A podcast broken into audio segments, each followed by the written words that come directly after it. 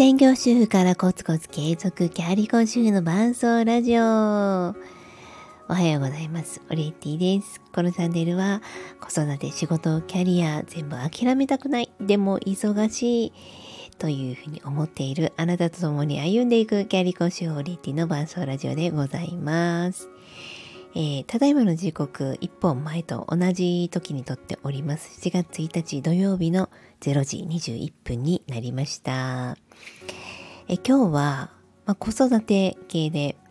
子供の面談をうまく、えー、子育てに生かすコツというお話をしたいと思います。この6月末、そして7月の時期に、えー、まあ、おそらくですね、幼稚園や保育園、そして小学校、まあ、それ以上中学校、高校など面談というものがあると思うんです。で、これは保護者だけの二者面談のところもあれば、子供を交えての三者面談の場合もあると思うんですけれども、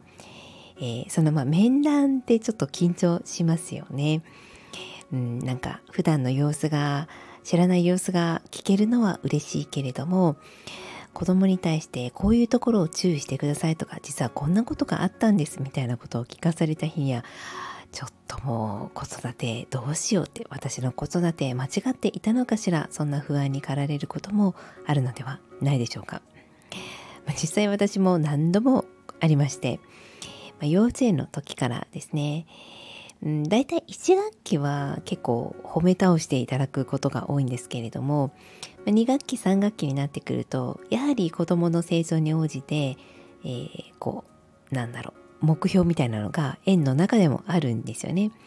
まあ、例えばお友達とこう力を合わせるとか、うん、こう運動会に向けて、えー、演奏会に向けて何かを取り組むにあたって友達と話をするとかですねなんかそういう挨拶をするとか小さな目標か大きな目標かわからないですけれども、まあ、子供たちには決して多分それが知らされることはないと思うんですね。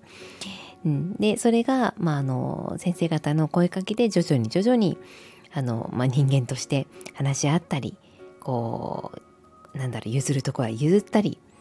うん、なんだろう空気を読むところは読んだりみたいなこうそういうところを学んでいくすごい素敵な、まあ、機会だなとは思っています。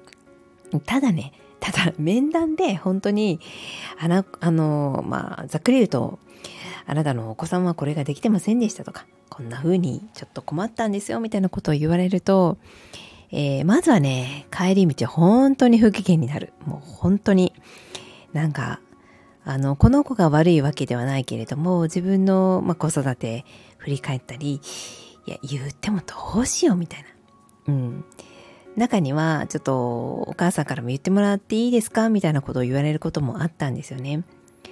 でも、多分本人は悪気ないしなとか、あの、稀になんかこう、誰々君と、例えばね、揉めたみたいなことを聞いた時に、えー、目の前でその誰々君とめちゃくちゃ仲良く喋ってるあの息子の様子を見たりっていうこともあったんですよね。だったからな、なんだろうな。なんか本当に仲良くなかったり、本当に揉めたのみたいなところもあったりして、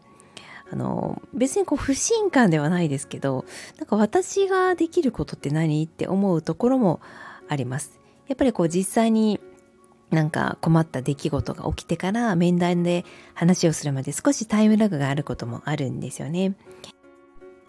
特に小学校は、ま幼稚園みたいにあの学校から電話が頻繁にかかっていることは、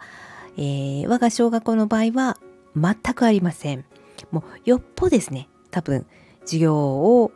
なんかこうみんなと一緒に受けられないとかちょっとこう泣いているとかですねそういう時にはかかってくるのかもしれないんですけれども面談以外で我が子の様子を知れるのは1学期は、まあ、授業参観と運動会だけでしたね。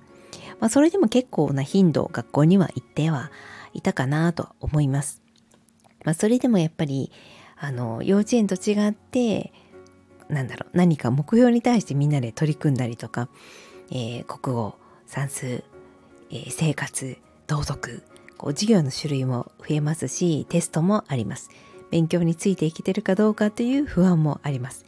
なので幼稚園と違ってなんかこう人間的なねお友達とこうどうたらこうたらとか、えー、トイレが自分で行けるとかなんかそういうところではなく結構こうジャッジされるところも多いかなと思うんですよね。で、まあ、今回、まあ、息子はいろいろやっぱりこう私が知らなかった状況とかあの家で分かっていてで学校でも同じようにえこういう状況が見られますっていったところを先生と共有をさせていただきました。で生かすせっかくなのでなんかこう面談で怒られたとか、まあ、どうせ学校はとか行政はとかではなくやっぱり子供を預けてる立場として先生もあの見てくださっているので絶対こう学校でしか見えない顔とか気づきは持ってくださっていると思うんですよね。でそれを家でどのように生かすか。で、あの、ただすいませんとかね、申し訳ありません、言っときますではなくって、あの、まあ、子育ては誰かと一緒にやっていくものっていうのもありますし、まあ、小学校になると本当に先生に半分頼らざるを得ないんですよね。もう学校に行ってる時間がもう半分以上ありますので。となると、あの、まあ、こちらもですね、あの、家の状況というのを結構赤裸々に話しました。家ではこういうことに困っています。こういうことができます。で、学校ではどうですか？あ学校でも同じように、えー、こういうところで困っています。ただこういうところはできます。こんないいところもあります。って言った時に、あの、まあ、いいところは伸ばしていきましょうと。で、困っている部分に関してはすり合わせをして、学校ではこういうふうに言ってみます。家では、じゃあ私もこういうふうに取り組んでみますね。っていうような先生と協力関係を作る。もうこれが子育てに生かせるもう一番のポイントだなというふうに思います。で、やっぱり人間なので先生とちょっと合わないなとか、うん、なんかまあ聞いた話によるとですね、まあ、別の先生とかだったらなんかもう一方的に怒られたとかねそういうこともゼロではないと思うんですよね人間同士なのでどうしてもこう噛み合わない部分とかちょっとこの先生合わないなとか、まあ、それは親もしかり子もしかりって子は先生のこと好きだけど親はちょっと違うなとか親は先生のこと好きだけど子供との相性が悪いとか、まあ、そういうこともあると思うんですよね。で私は専門学校の先生を大学卒業してから7年間やっておりましたのであのお子さん生徒さんだけではなく保護者の方と面談をすることももう本当にたくさんありました。成人を迎えていても、まあ、あの実質、まあ、1819はその当時は成人ではなかったので、うん、保護者の方を学校に呼んで話すことも何回もあったんですよね。でその時にうまく保護者の方と協力をしてそれこそ出席日数が足りないとかこう授業の理解度がちょっとやばいんじゃないかとかねそういうところを先生とあの親が本当にタッグを作るだから私も信頼してもらえるようにもちろんそれ相応のですねこうしっかりとした、まあ、情報とあとはまあこう見た目ですよね。もうそういうところはあの2年目から単に思っていたんですけれども、まあ、舐められないようにというか信頼してもいただけるようにもう本当にすごく日々気を使っておりました。で、うんまあ、結果ですね本当に協力はできた親御さんとはもうすごくいい関係がその後も築けて子供のモチベーションも上がり成績も上がり卒業も無事にできたんですよね。ただこうたまにはねいらっしゃるんですよもう、うん、なんか先生楽でいいですねとかあのうん。先生はあの怒ったらいいじゃないですかみたいな感じで結構こちらに、まあ、仕事でいう丸投げをちょっとあの言われることもあります。うん、これは学校だけではなくって普通に誰かと仕事をしている時に「いやあなたが言ったらいいじゃないですか」ってもう自分がもう蚊帳の外というか協力をしませんみたいな態度をされると、まあ、ちょっとこうやる気はなくなったり、えー、ちょっと負担がねこっちが大きかったりえあなたの半分仕事でもあるのに関係ないのっていう不信感が募ったりどうしてもしてしまうと思うんです。まあ、実際に私もねいろいろありました。